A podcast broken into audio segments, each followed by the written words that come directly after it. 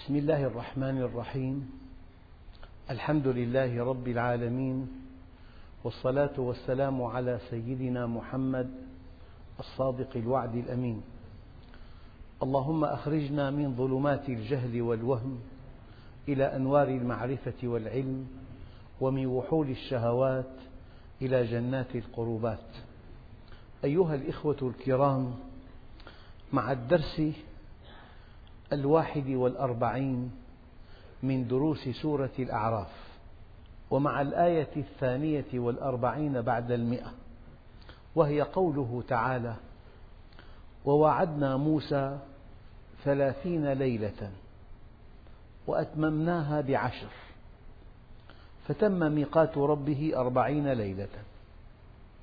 وقال موسى لأخيه هارون أخلفني في قومي وأصلح ولا تتبع سبيل المفسدين. أيها الإخوة بعد أن نجى الله بني إسرائيل من فرعون الذي كان يقتل أبناءهم ويستحيي نساءهم بعد أن نجاهم منه بمعجزة حينما تبعهم في البحر فلما خرج موسى عليه وعلى نبينا أفضل الصلاة والسلام مع قومه إلى الضفة الثانية عاد البحر بحرا فأغرق الله فرعون ودمره وأصبح عبرة لكل طاغية. بعد أن نجى الله قوم موسى من فرعون الذي تفنن في سفك دمائهم واستحياء نسائهم وإذلالهم الآن جاء طور آخر. هذا الطور هو مجيء التشريع. فقال تعالى ووعدنا موسى ثلاثين ليلة وأتممناها بعشر فتم ميقات ربه أربعين ليلة. أيها الإخوة وعدنا موسى أي هناك وقت ومكان لإلقاء الكتاب على موسى الذي فيه منهج الله وفيه التعريف لماذا خلق الإنسان في هذه الدنيا. ولكن قد يقول قائل في آيات يقول الله عز وجل وإذ وعدنا موسى أربعين ليلة. وفي هذه الآية ووعدنا موسى ثلاثين ليلة وأتممناها بعشر. قال بعض علماء التفسير هناك إجمال وهناك تفصيل. ففي الآية الأولى وإذ وعدنا موسى أربعين ليلة هذه آية طابعها الإجمال. وفي الآية الثانية ووعدنا موسى ثلاثين ليلة وأتممناها بعشر هذه آية فيها تفصيل. فإذا جاء الإجمال والتفصيل معا في آية واحدة حل الإشكال. فتم ميقات ربه أربعين ليلة. لكن أحيانا تأتي آيات من نوع آخر. يبدو أن هناك تناقض بينها. من هذه الآيات قل أئنكم لتكفرون بالذي خلق الأرض في يومين وتجعلون له أندادا ذلك رب العالمين. وجعل فيها رواسي من فوقها وبارك فيها وقدر فيها أقواتها في أربعة أيام سواء للسائلين في يومين وفي أربعة أيام. ثم استوى إلى السماء وهي دخان فقال لها وللأرض ائتيا طوعا أو كرها قالتا أتينا طائعين. فقضاهن سبع سماوات في يومين. كم يوم صاروا؟ ثمانية. وفي معظم آيات القرآن الكريم خلق السماوات والأرض في ستة أيام. فقال هذا إجمال وتفصيل. وقد يفهم هذا الإجمال والتفصيل معا بالتداخل. فقد تقول مثلا وصلت إلى حمص في ساعتين وإلى حماة في ثلاث ساعات. ماذا نفهم؟ أن الزمن الذي استغرقته في الوصول إلى حمص داخل في حما. وصلت إلى حمص في ساعتين وإلى حما في ثلاث ساعات. هناك تداخل. على كل هذا الموضوع حينما نؤمن أن كلام الله كلام معجز وأن فضل كلام الله على كلام خلقه كفضل الله على خلقه أي إشكال يبدو لك في القرآن الكريم هناك إجابة مقنعة مئة بالمئة ولكن قال تعالى فاسألوا أهل الذكر إن كنتم لا تعلمون. فاسألوا أهل الذكر إن كنتم لا تعلمون. أهل الذكر أهل القرآن. هناك ملمح آخر في قوله تعالى بل كذبوا به ولما يأتهم تأويله. إذا أنت ليس مسموحا لك أن تتساءل أو أن تحكم قبل أن تسأل بل كذبوا به ولما يأتهم تأويله. فاسألوا أهل الذكر إن كنتم لا تعلمون. هناك إشكالات كثيرة جدا. تبدو في الظاهر إشكالات تبدو في الظاهر مفارقات. هي في الحقيقة آيات محكمات ولها شرح وتفصيل وتعليل رائع جدا.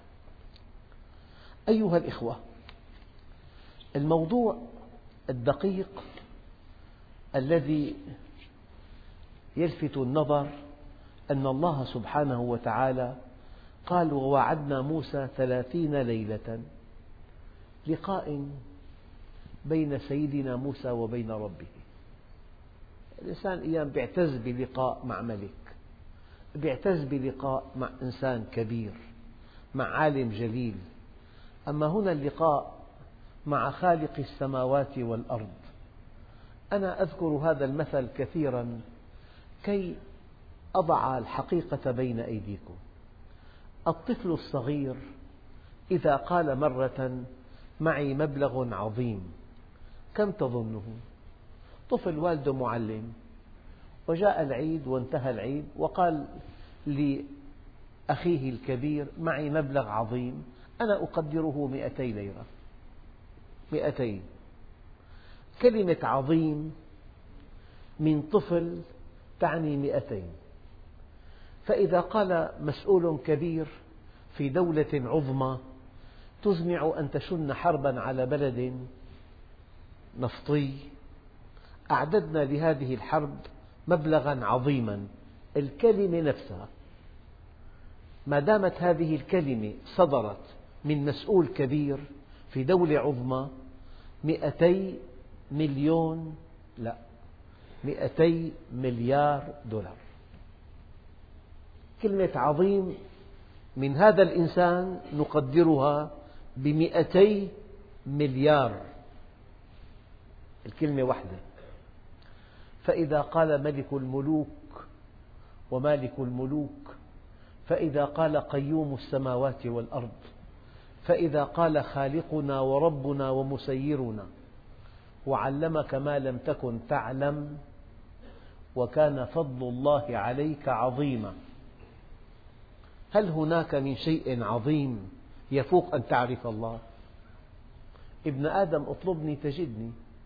فإذا وجدتني وجدت كل شيء وإن فتك فاتك كل شيء وأنا أحب إليك من كل شيء. لذلك ووعدنا موسى ثلاثين ليلة.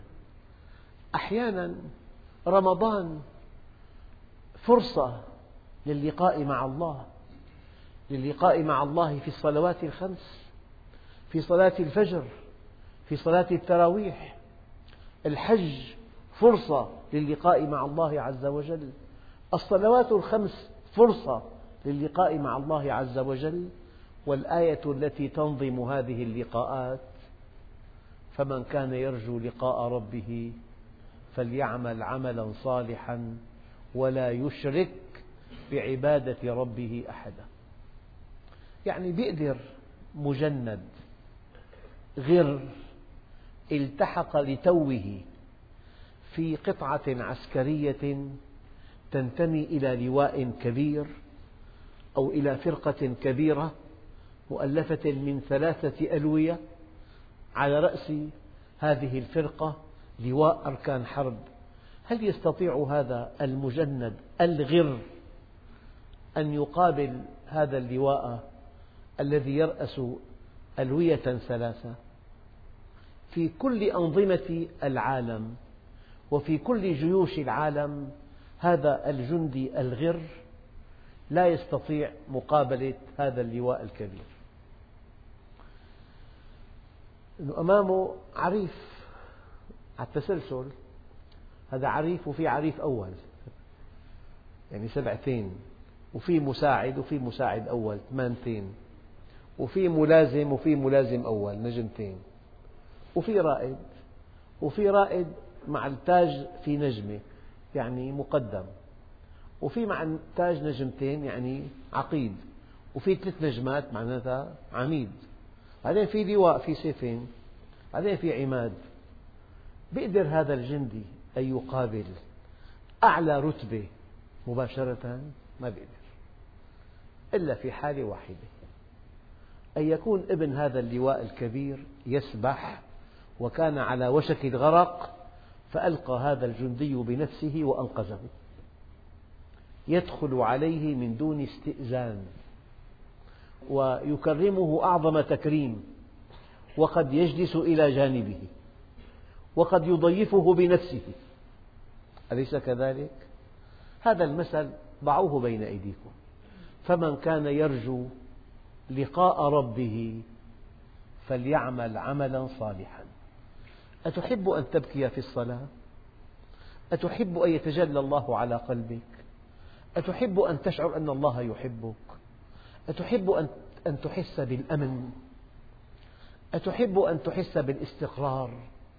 أتحب أن تحس أن الله راض عنك؟ كل هذه المشاعر ثمنها العمل الصالح فمن كان يرجو لقاء ربه فليعمل عملا صالحا ثمنها أن ترحم عباد الله. ثمنها أن تنصحهم ألا تغشهم. ثمنها ألا تبتز أموالهم. ثمنها ألا تلقي الرعب في قلوبهم. ثمنها أن ترحمهم. أن تقدم لهم كل مساعدة. إنهم عباد الله.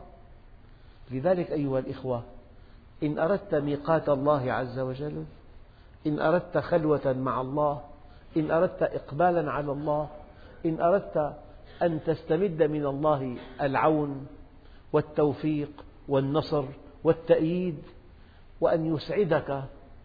إن أردت أن تقول ليس في الأرض من هو أسعد مني. إن أردت أن تشعر أنك متفوق وأن الله يحبك وأن كل من في الأرض بيد الله عز وجل وأنت مع الله. كل من في الأرض من أقوياء بيد الله وأنت مع الله. وإذا كان الله معك فمن عليك وإذا كان عليك فمن معك. لذلك أيها الإخوة وعدنا موسى ثلاثين ليلة. سيدنا موسى استخلف أخاه هارون في قومه. هو ذهب إلى المناجاة ذهب إلى الخلوة مع الله ذهب إلى ما يشبه غار حراء. وأنا أقول لكم أيها الإخوة كل مؤمن يحتاج إلى غار حراء. أيام غرفته إذا جلس في هذه الغرفة وقرأ القرآن هذا يشبه غار حراء. إذا ذكر الواحد الديان هذا يشبه غار حراء. إذا ذكر الله باسمه أو بما دعا به النبي عليه الصلاة والسلام يعني لا بد لك من أن تشحن شحنة روحية وهذا الهاتف الجوال أكبر دليل على ذلك. إن لم تشحنه تنطفئ الشاشة ويصمت وينتهي عمله. وهذا المؤمن إن لم يشحن في عندنا شحنات يومية خمس شحنات يومية الصلوات الخمس بس هذه الشحنة بسيطة تكفي للصلاة التي تليها. في عندنا شحنة أطول شحنة أسبوعية شحنة خطبة الجمعة. فإذا أنت استطعت أن تدرك ركعتي الجمعة مع الإمام إياك أن تتوهم أنك أديت صلاة الجمعة. لأن الله عز وجل حينما قال يا أيها الذين آمنوا إذا نودي للصلاة من يوم الجمعة فاسعوا إلى ذكر الله قال علماء التفسير ذكر الله هي الخطبة. الخطبة. هذه عبادة تعليمية. هذه العبادة التعليمية من خصائص هذا الدين العظيم. فاسعوا إلى ذكر الله. بل إن الذي يأتي مبكرا كأنه قدم جملا ناقة. والذي يأتي بعده كأنه قدم بقرة. والذي يأتي بعده كأنه قدم شاة والذي يأتي بعده كأنه قدم دجاجة والذي يأتي بعده كأنه قدم بيضة. هذا كله قبل أن يصعد الخطيب المنبر. قال فإذا صعد الخطيب المنبر طويت الصحف. بيقول لك أنا لحقت ركعة الحمد لله. لحق ركعة. شيء مضحك. عبادة تعليمية. أرادك الله أن تستمع إلى خطبة إلى موضوع موضوع متعلق بآخرتك بسلامتك بسعادتك بتألقك بالتوفيق بالنصر بالتأييد.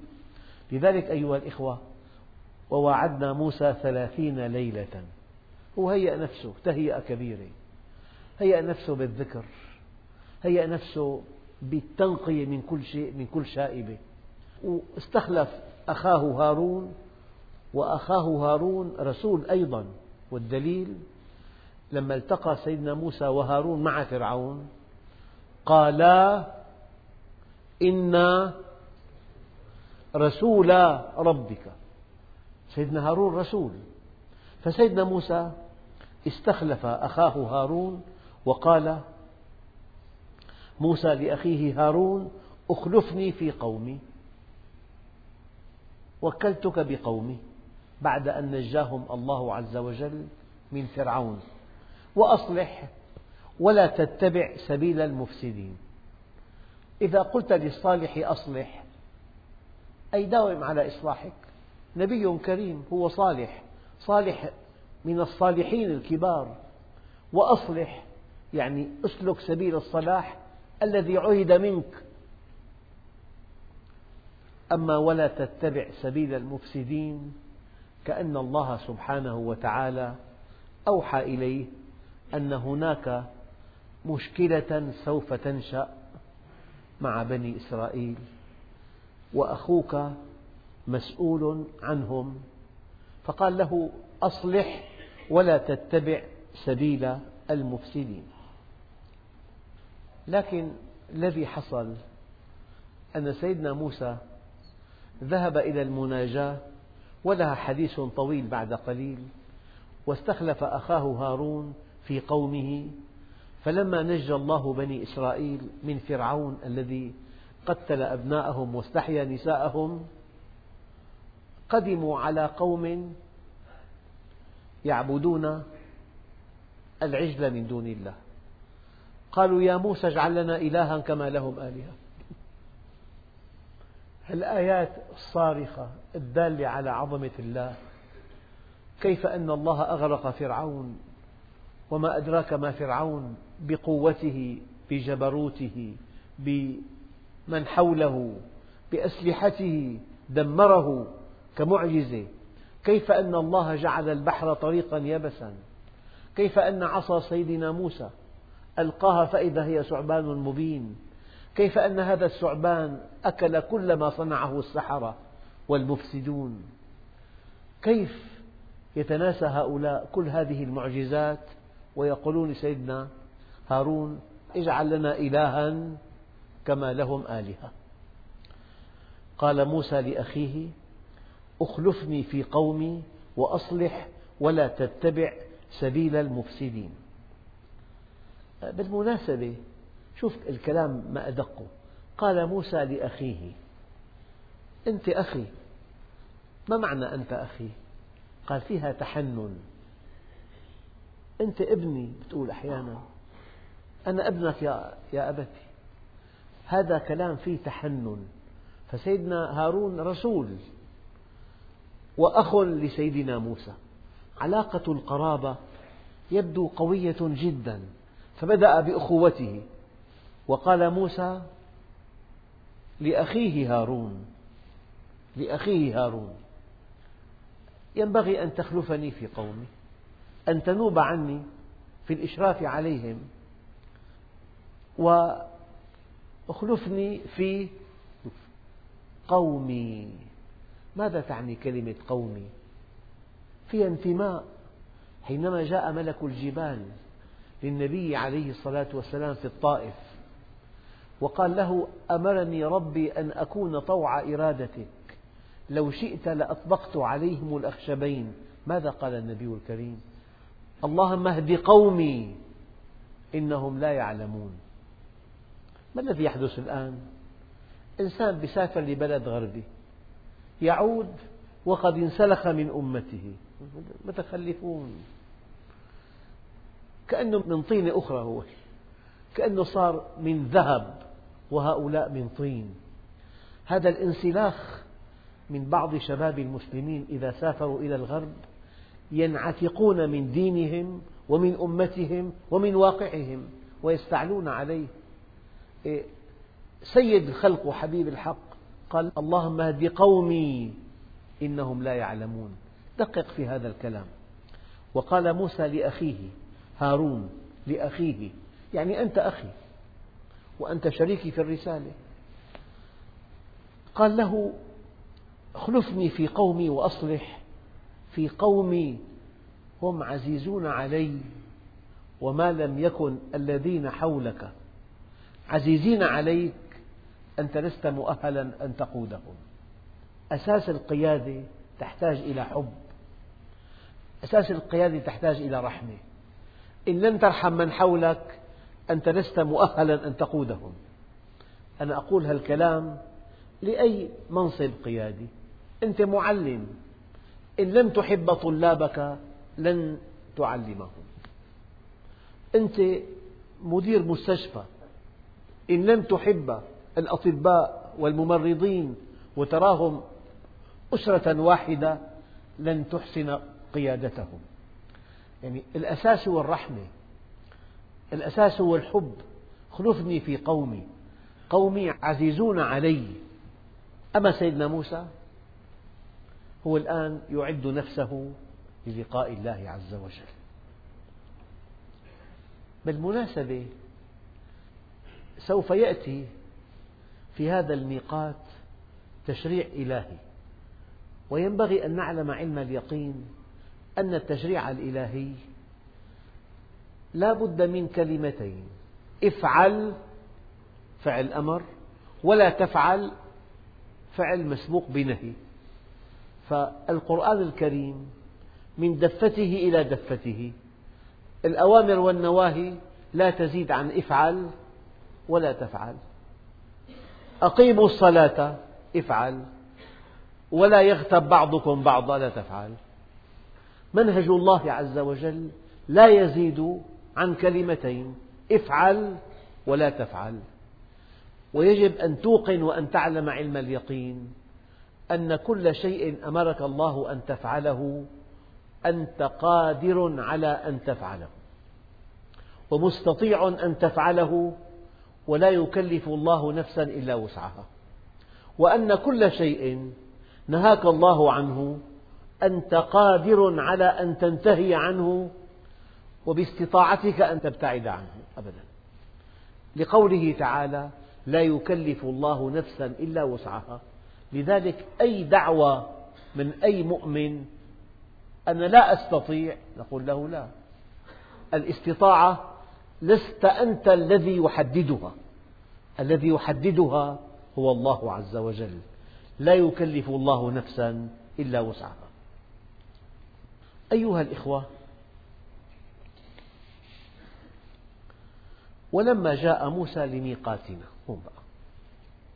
نحن الآن مع حالة متميزة جدا لهذا النبي الكريم. الآن هذا النبي الكريم مدعو للقاء الله. ولما جاء موسى لميقاتنا. الميقات هو الحقيقة كل فعل له مكان وله زمان. مكان الفعل ميقات وزمان الفعل ميقات. في مواقيت الحج الأمكنة التي يبدأ منها الإحرام ميقات أهل الشام ميقات أهل العراق ميقات أهل اليمن. هذه مواقيت يعني أماكن. وفي للصلاة مواقيت يعني أزمنة. صلاة الفجر بين طلوع الفجر وشروق الشمس. صلاة الظهر بعد أن تنحرف الشمس عن كبد السماء. صلاة العصر إذا كان الظل مثلين. صلاة المغرب عند غياب الشمس. صلاة العشاء عند غياب الشفق الأحمر. هي مواقيت. إذا هناك مواقيت مكانية ومواقيت زمانية. طيب. في عنا أشياء عندنا عبادات الأصل فيها الميقات الزماني كالصلوات الخمس ورمضان. لك أن تصلي في أي مكان ولك أن تصوم في أي مكان.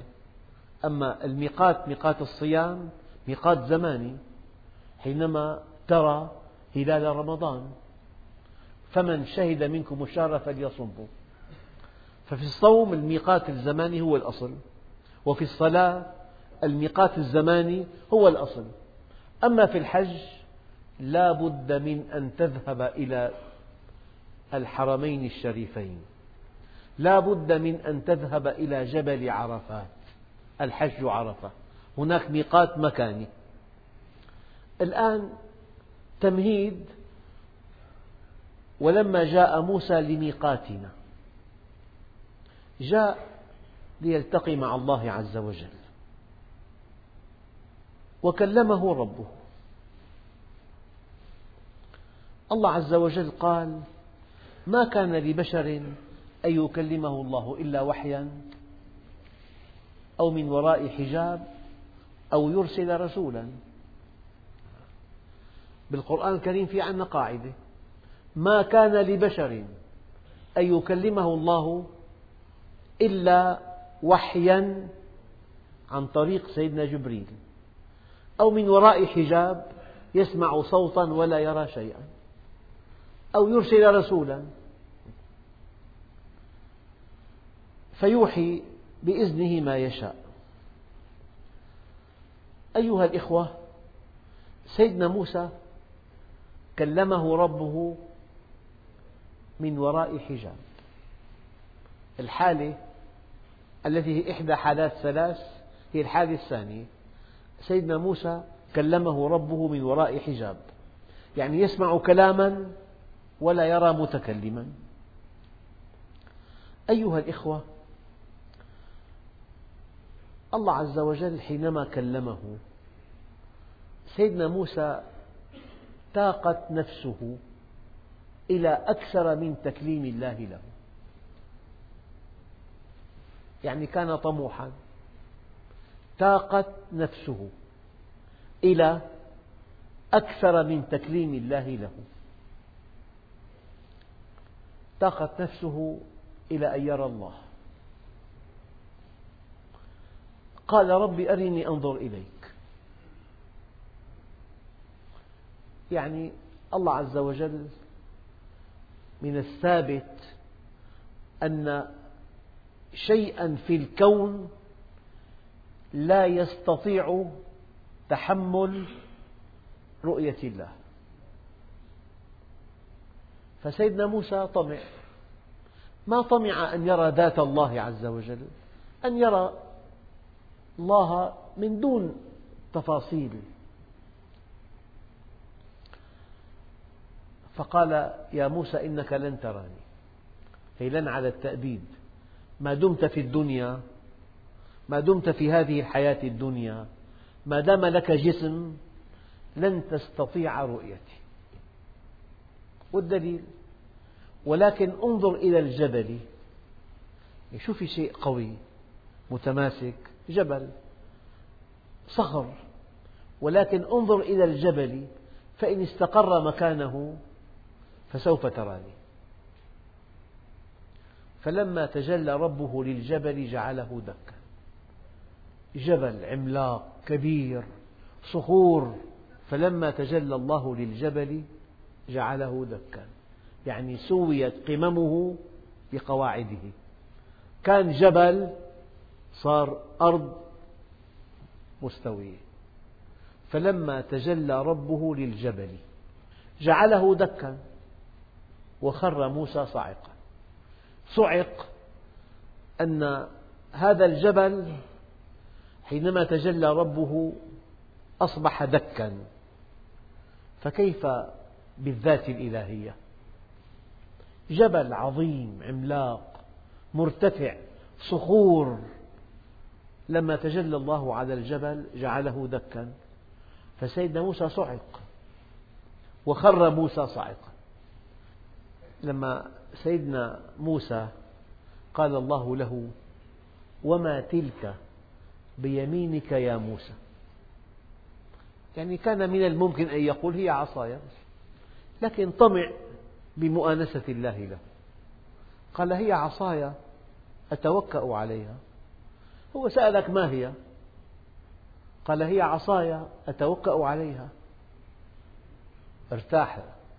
قال له وأهوش بها على غنمي. قام استحى؟ قال له ولي فيها مآرب أخرى. يعني إذا الله عز وجل يريد أن يتابع الحوار يقول له يا موسى ما هذه المآرب؟ قال هي عصاي أتوكأ عليها وأهش بها على غنمي ولي فيها مآرب أخرى. كمان باللقاء طمع هذا النبي الكريم أكثر من أن يقول له يا رب هي عصاي. فاسترسل في الحديث. يبدو أن الإنسان إذا اتصل بالله عز وجل ذاق سعادة لا توصف لأنه كل ما خلقه الله عز وجل من أشياء جميلة هي مسحة من جمال الله عز وجل. وإن الله جميل يحب الجمال. يعني أجمل شيء بالحياة أن تنعقد صلتك بالله عز وجل. أجمل شيء بالحياة أن تبكي في الصلاة. أجمل شيء في الحياة أن تبكي أثناء الطواف أثناء السعي. أيها الإخوة فلو شاهدت عيناك من حسننا الذي رأوه لما وليت عنا لغيرنا. ولو سمعت أذناك حسن خطابنا خلعت عنك ثياب العجب وجئتنا. ولو ذقت من طعم المحبة ذرة عذرت الذي أضحى قتيلا بحبنا. ولو نسمت من قربنا لك نسمة لمت غريبا واشتياقا لقربنا. أعظم ما في هذا الدين الاتصال بالله. أما كدين كثقافة كمعلومات كأفكار كنصوص كأدلة شيء جيد لكن لا يروي الغليل. لا يروى غليلك إلا إذا اتصلت بالله عز وجل. فلما رأى أن الجبل قد دك خر موسى صعقا لأنه لم يتصور أن هذا الجبل الكبير لأن الله تجلى عليه أصبح مسوى بالأرض. الآن في شيء يحتاج إلى تفصيل. يعني أنت أحيانا تستيقظ في الليل والظلام دامس تمشي في الغرفة إذا شيء أقل منك تدوسه وتكسره. وإذا شيء أكبر منك كالحائط يكسرك. إما أن تكسر أو أن تكسر ما دام ما في ضوء.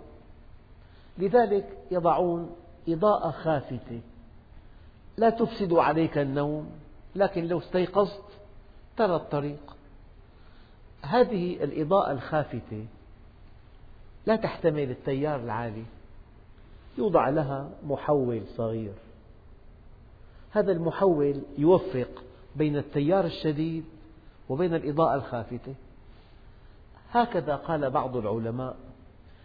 لذلك الملك هو محول يتلقى من الله الوحي ويقدمه للنبي ملطفا محتملا. فالله عز وجل كلم موسى من وراء حجاب وأنزل الوحي على النبي صلى الله عليه وسلم عن طريق جبريل. هذه بعض الحقائق المتعلقة بعمل الملائكة. الملائكة أقرب إلينا من رؤية الله عز وجل شيء فوق طاقة البشر. لذلك في الدنيا لن نرى الله. إنك لن تراني. لن. على التأبيد. على التأبيد. على تأبيد الدنيا. لكن في الآخرة وجوه يومئذ ناظرة إلى ربها ناظرة. وفي بعض الآثار أن المؤمن إذا نظر إلى وجه الله الكريم يغيب خمسين ألف عام من نشوة النظرة. وجوه يومئذ ناظرة إلى ربها ناظرة. هذه الجنة التي عرضها السماوات والأرض والتي فيها ما لا عين رأت ولا أذن سمعت ولا خطر على قلب بشر هذه الجنة ثمنها في الدنيا طاعة الله عز وجل. أيها الإخوة سيدنا موسى لما رأى هذا الذي رآه خر موسى صعقا وقال سبحانك. فلما أفاق قال سبحانك تبت إليك. أي لن أسألك مرة ثانية مثل هذا السؤال. فالله عز وجل تحببا به أراه أن هذا الجبل دك دكا حينما تجلى الله عليه. أنت من لحم ودم.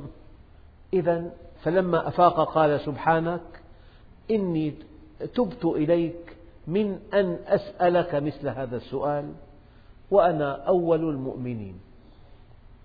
الآن الله عز وجل طيب قلبه. طمع إلى شيء فوق ما هو فيه. طمع فوق أن الله كلمه. طمع أن يرى الله.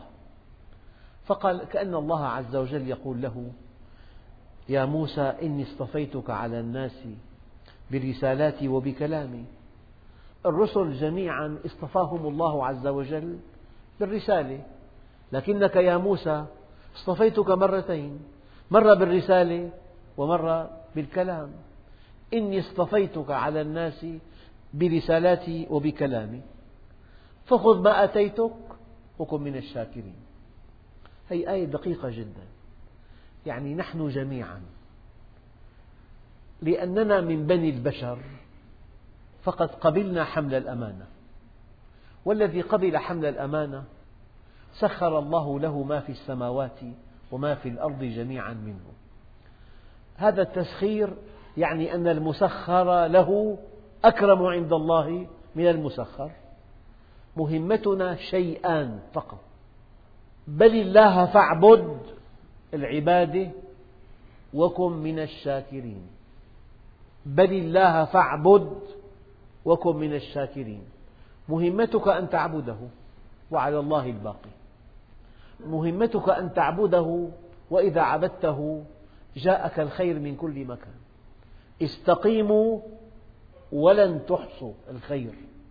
استقيموا ولن تحصوا الخير. فنحن كبني البشر عندنا مهمتان أن نعبده وحينما نعبده يأتي الخير بعدها نشكره. سيدنا موسى قال يا موسى إني اصطفيتك على الناس برسالاتي وبكلامي فخذ ما آتيتك وكن من الشاكرين. هذه نصيحة قرآنية. خذ ما آتيتك نفذ الأوامر وكن من الشاكرين. بل الله فاعبد وكن من الشاكرين. فنحن لأننا من بني البشر الله عز وجل كرمنا وميزنا وسخر لنا ما في السماوات وما في الأرض جميعا منه فعلينا أن نعبده وأن نشكره. أيها الإخوة هذه القصة لها دلالات كبيرة جدا. أن الإنسان يسعد أيما سعادة إذا اتصل بالله عز وجل. نحن متاح لنا أن نصلي خمس صلوات. متاح لك أن تصوم رمضان.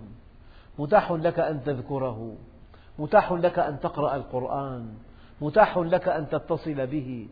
وأسباب هذا الاتصال الاستقامة على أمر الله أولا والأعمال الصالحة ثانيا والحمد لله رب العالمين. بسم الله الرحمن الرحيم. الحمد لله رب العالمين والصلاة والسلام على سيدنا محمد الصادق الوعد الأمين. اللهم أعطنا ولا تحرمنا أكرمنا ولا تهنا آثرنا ولا تؤثر علينا أرضنا وارض عنا. وصلى الله على سيدنا محمد النبي الأمي وعلى آله وصحبه وسلم والحمد لله رب العالمين الفاتحة